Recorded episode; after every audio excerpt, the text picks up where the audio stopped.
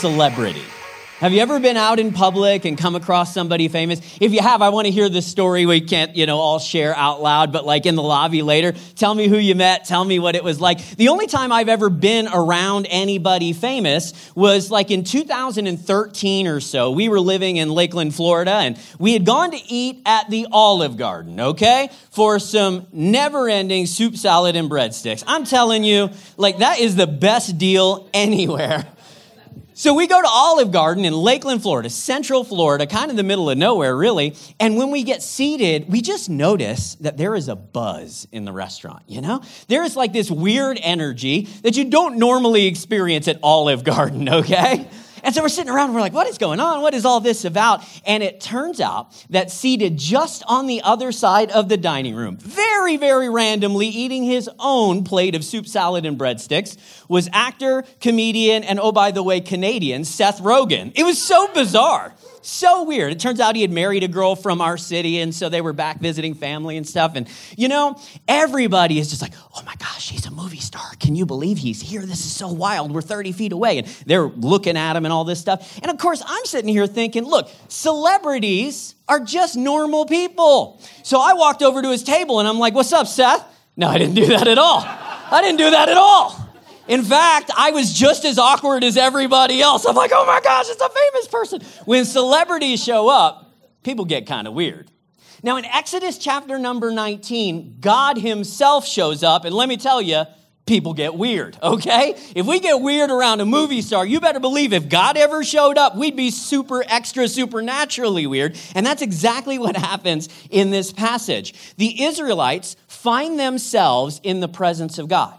But here's the deal God is so different from what they expect him to be that they are overwhelmed and afraid, and they choose not to stay in God's presence. In fact, they miss the opportunity to meet and speak with God face to face. Like we talked about last week, that's literally what it means to be in the presence of God, is to be face to face with God.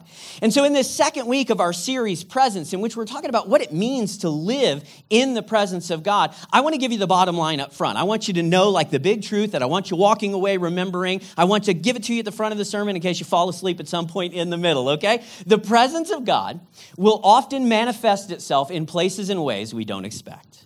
Listen, if you're a Christian, you've been around the faith thing for a long time, you're like, yeah, I get God. I understand how he works. I know who he is. I know what he's like, and I can kind of predict him. No, you cannot. And this is an amazing example of just how unexpected and really wonderful and marvelous and, I don't know, different God is from what we tend to think. The presence of God will often manifest itself in places and ways that we are not expecting. So that means that if you and I ever want to be in the presence of God, we have to let it happen on His terms and not our terms. Yeah? We have to let God be God. He's God, I'm not. That means I can't dictate terms to him. I can't tell him who he's supposed to be. I have to accept him for who he is, and that will help me to experience his presence in a real way. Listen, being in God's presence really does have the power to transform you forever. But that experience is going to be different than what you expect. And so if you don't recognize that ahead of time, when you get into that moment, you're like, oh, this is what I, this is not what I was thinking it was going to be, and you'll miss the opportunity. Okay, so let me read the story. There's a good bit of scripture, but we're going to break it up this morning. In Exodus chapter number 19, we read this. Uh, we'll start in verse number one. Exactly two months after the Israelites left Egypt, they arrived in the wilderness of Sinai. Then Moses climbed the mountain to appear before the presence of God.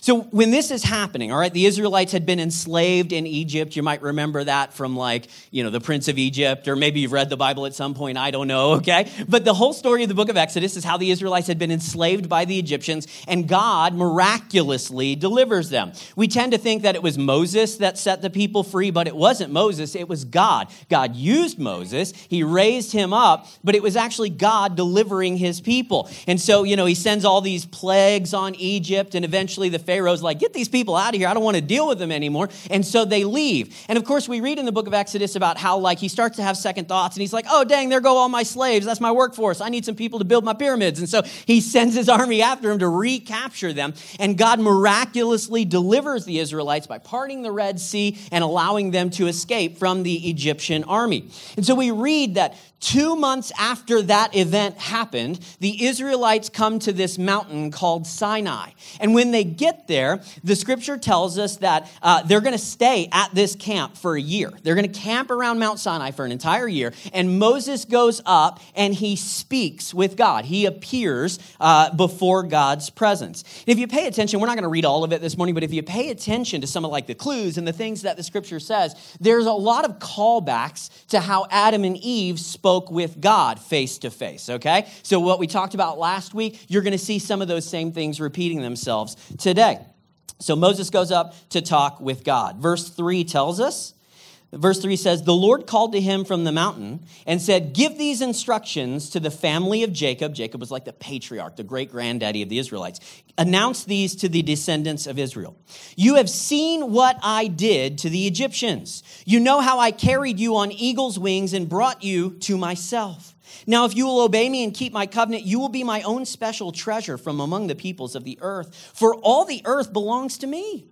You will be my kingdom of priests, my holy nation. Moses, this is the message you must give to the people of Israel.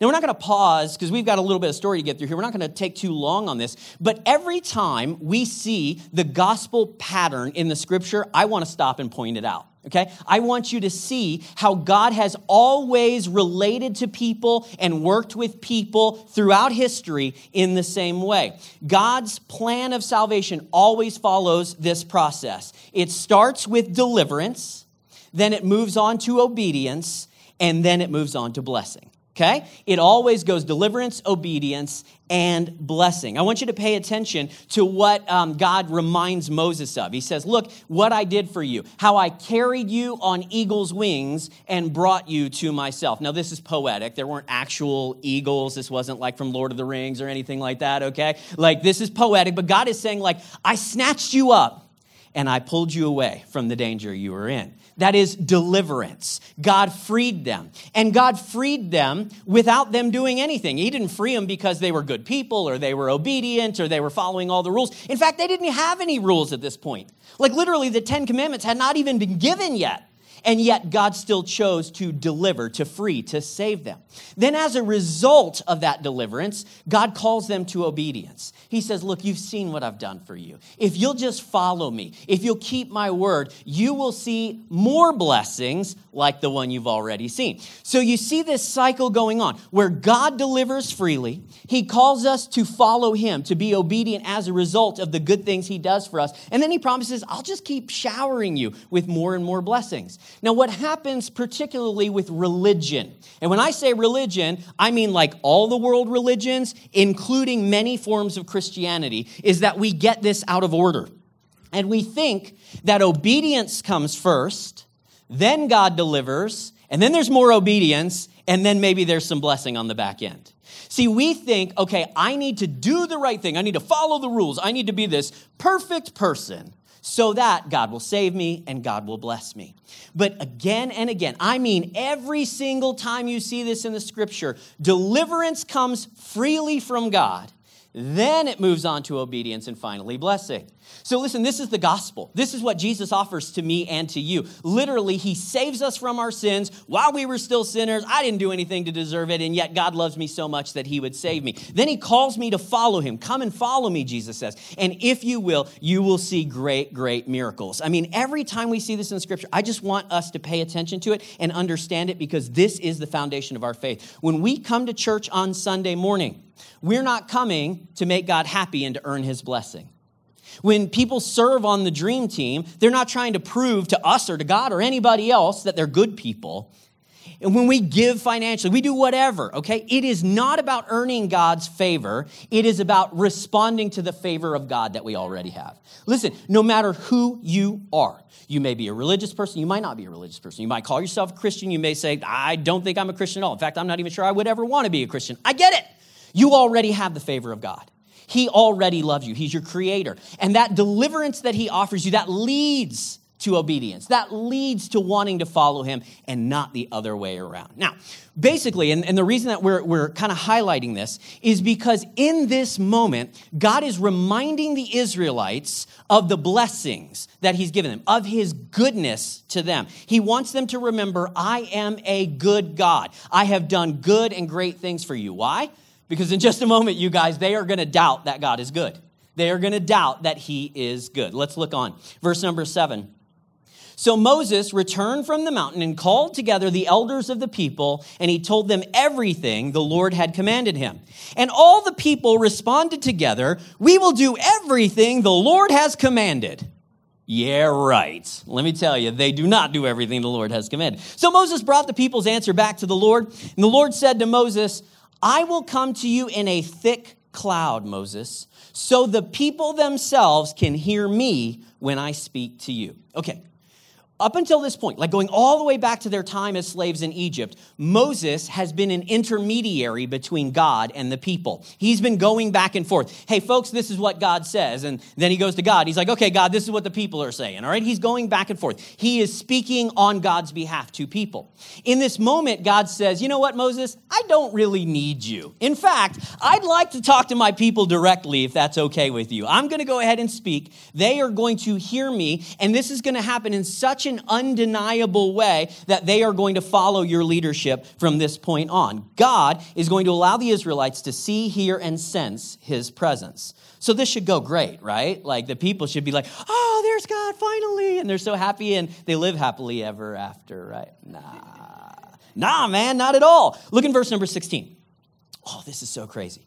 On the morning of the third day, thunder roared, lightning flashed and a dense cloud came down on the mountain.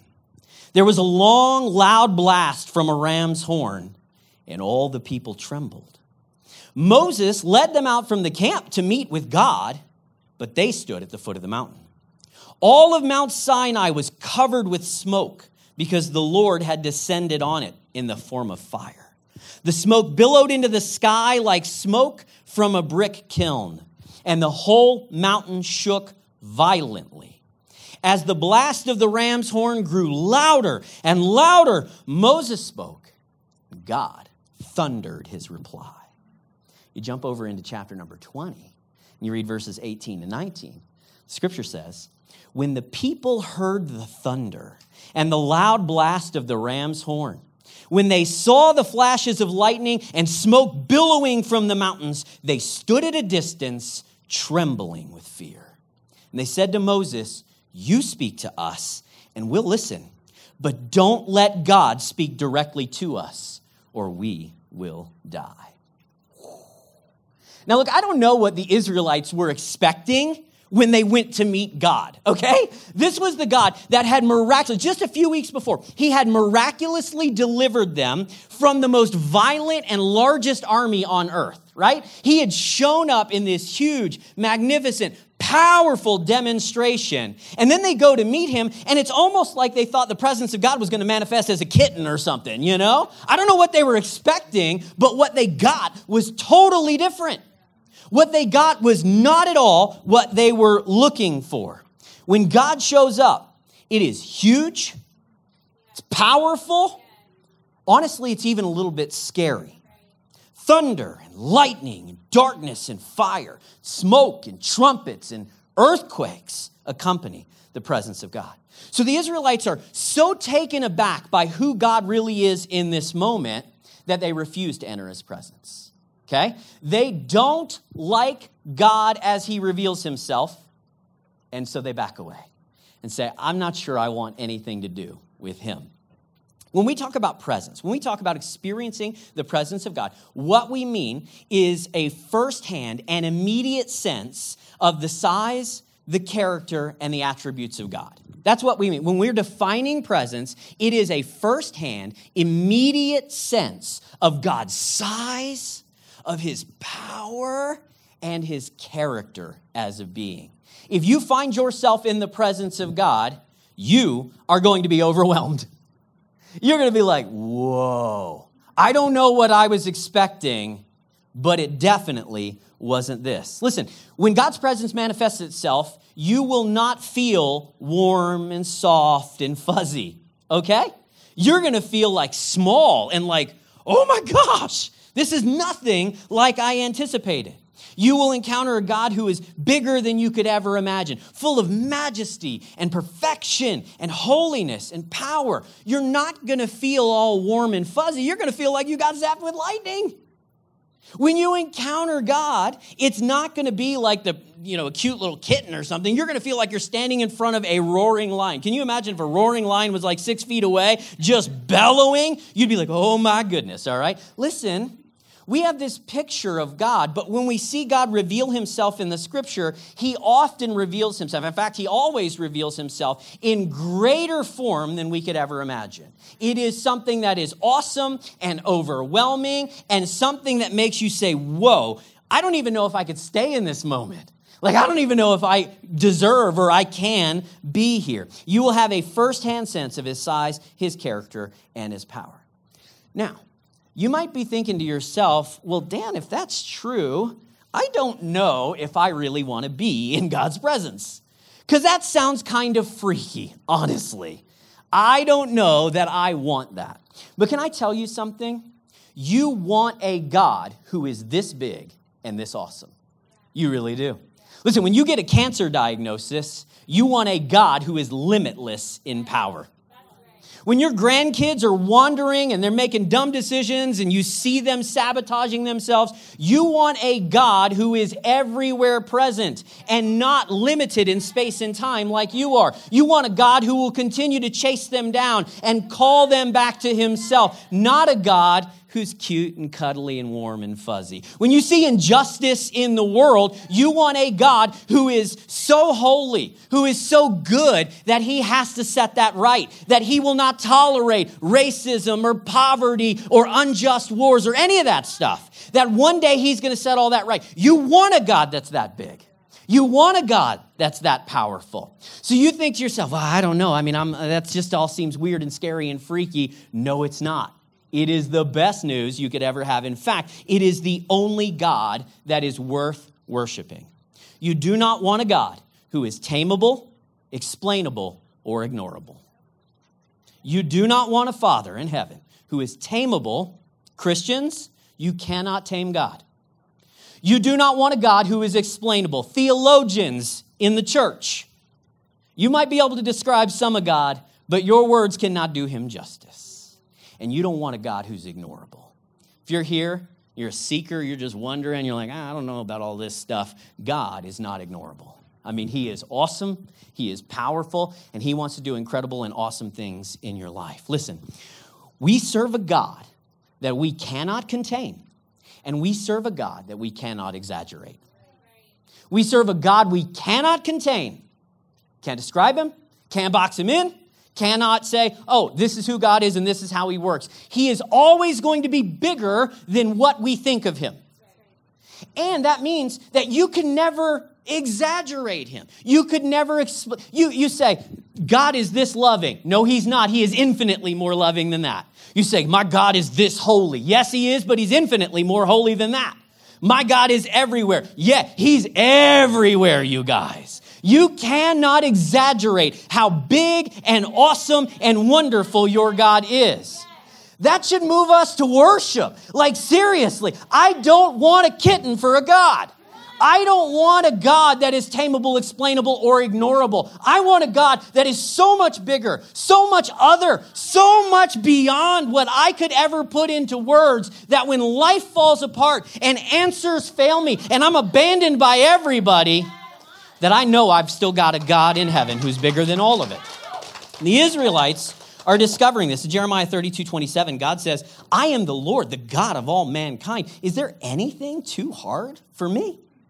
Now, look, it's because of this picture. Understand this, okay?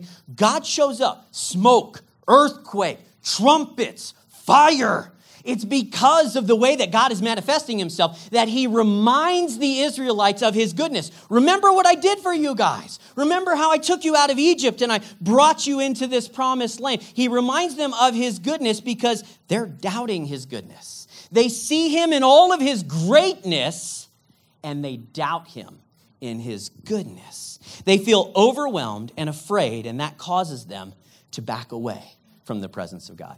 C.S. Lewis is an author. You, you might know him from some of the stuff he's written or the fact that I quote him every other service. And um, he perfectly captures this idea of the awesome and wonderful nature of our God in the Chronicles of Narnia, a little fairy tale that he wrote. Okay? You may have seen the movies.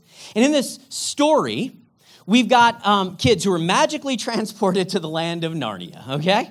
And when they get there, they find out that the land of Narnia is under the spell of a witch and they hear rumors and legends of a lion named Aslan who has the power to defeat the witch. And so they set off on this, uh, this adventure, this mission to go find the lion, who represents Jesus, by the way, who can defeat the witch that represents sin.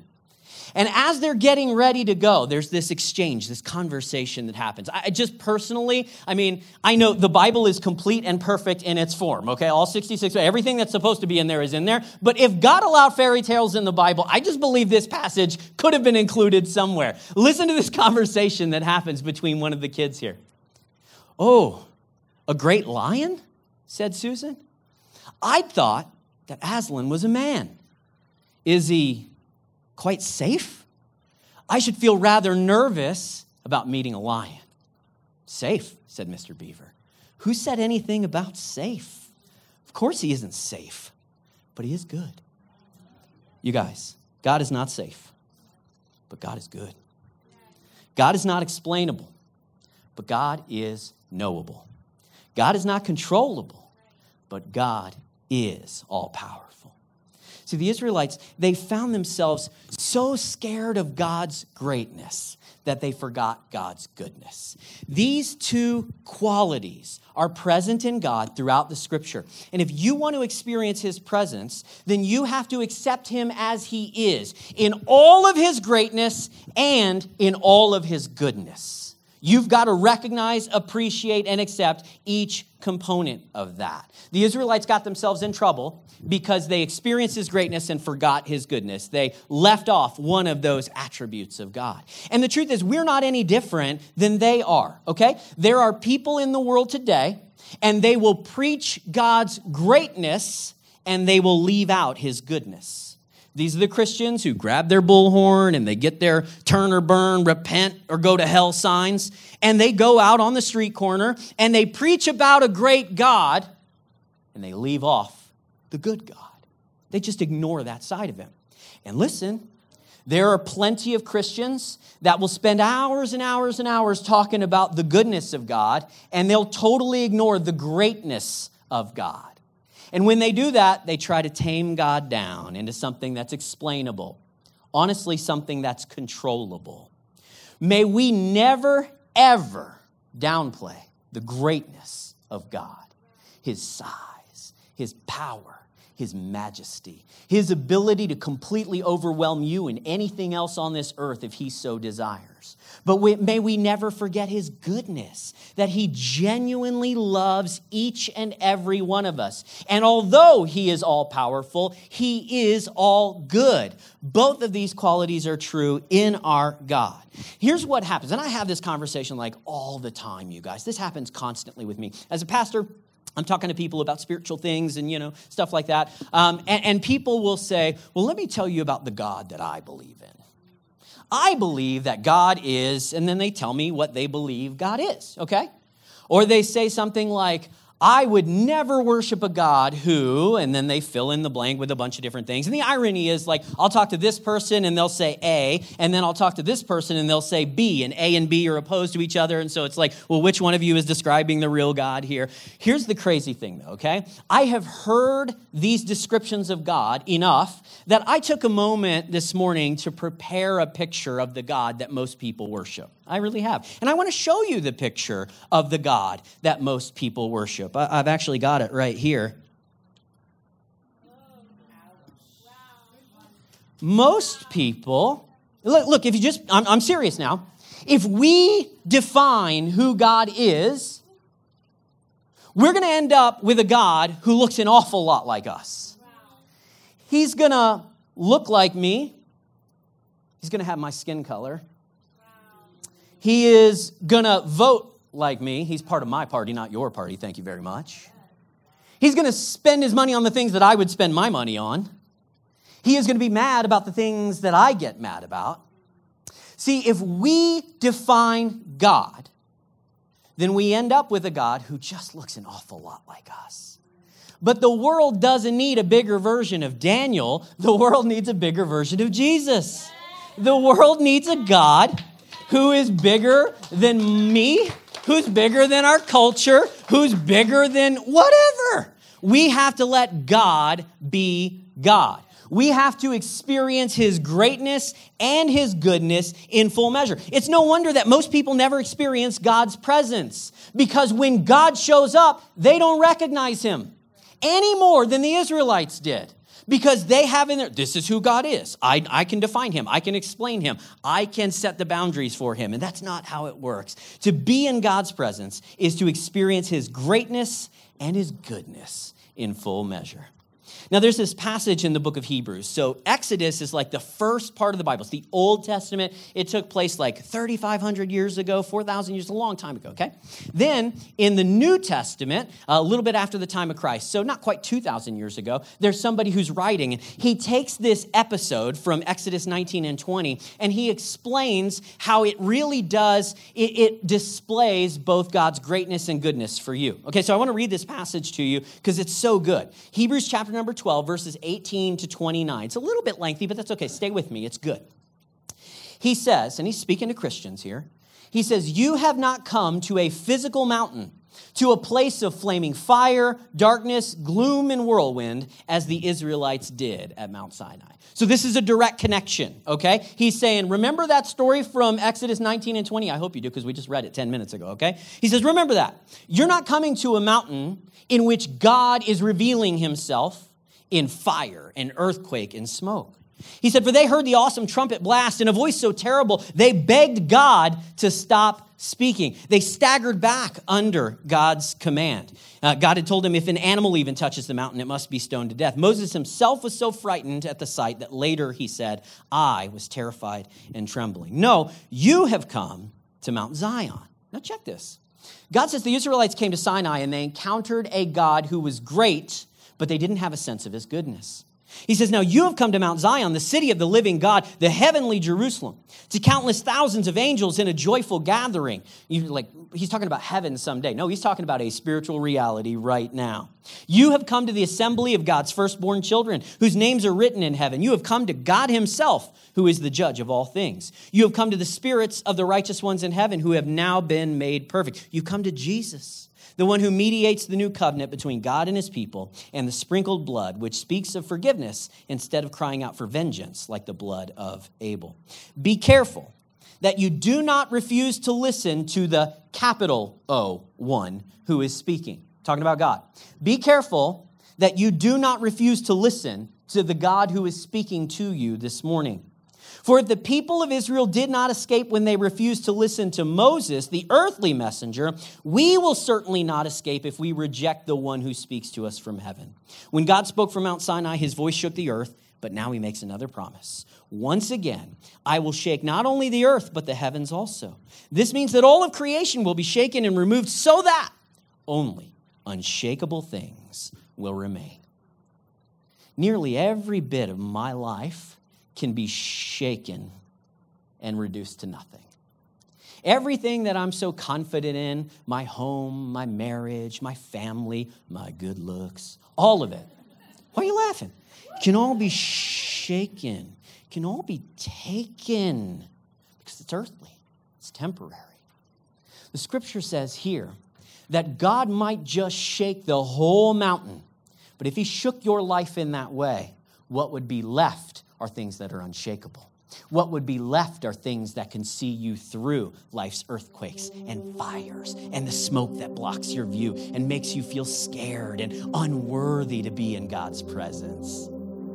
Verse 28 literally one of my absolute, like, top favorite verse, five verses, favorite verses in the Bible. Since we are receiving a kingdom that is unshakable, let us be thankful and please God by worshiping Him with holy fear and awe, for our God is a devouring fire. Listen, we have a God who is so great that we should feel hopeless in His presence. Like if I stood before God, I wouldn't be like, hey, God, what's up? It's so good to finally meet you. Didn't we have a good life together? I mean, this is so cool. I would be just like this. I'd be like, oh my gosh, you are so much bigger than I ever imagined. You're so much greater than my limited. I preached every single Sunday for like, hopefully, 40 or 50 years, and I still didn't do you justice, God. In his presence, I should feel hopeless, inadequate, insignificant, tiny, just a, like a nothing. That's how I should feel because of the greatness of God. But because of the goodness of God, when I enter into his presence, I feel whole. I feel real in some way that I never was before.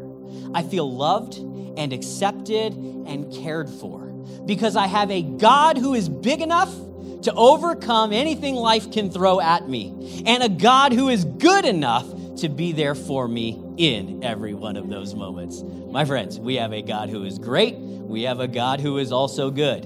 And it is not until we embrace both aspects of the character and nature of God that we will ever experience his presence. So, what I want us to do is, I want us to pray, and, and we just want to confess, God, you're great and you're good. I'm accepting your greatness. I'm accepting your goodness. Some of you, you really need to cultivate a deeper sense of God's greatness. You've gotten too familiar, too comfortable. God, Jesus is my homeboy. He's my BFF, and we're cool. I'll do what I want, and it doesn't matter. That is not how God works. And some of you need to know that God deeply and desperately loves you, like genuinely, truly loves you. He's not a taskmaster. He's not writing a bunch of rules and expecting you to follow them so that you could earn His love and prove that you deserve it. No, God is love. Deliverance, then obedience, followed by a lifetime of blessing. God, today I pray that we would see you as you really are.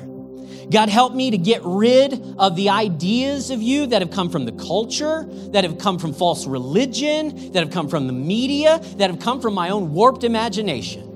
God, allow me to see you in all of your majesty, your beauty, your holiness. I pray that I would understand just how serious you are when you call me to be holy, just as you're holy. God, I pray that at the same time, in full measure, I would know and experience your goodness as well. That your love, and despite my flaws and failures, that God, you deliver me day after day from the slavery of sin, just like you delivered the Israelites as well. So, God, may we have this full picture of who you are. May we be a church that never shies away from preaching either one of these truths about you. We have a great God, we have a good God. And today we worship you as both, Father, in the name of Jesus, our Savior. Amen thank you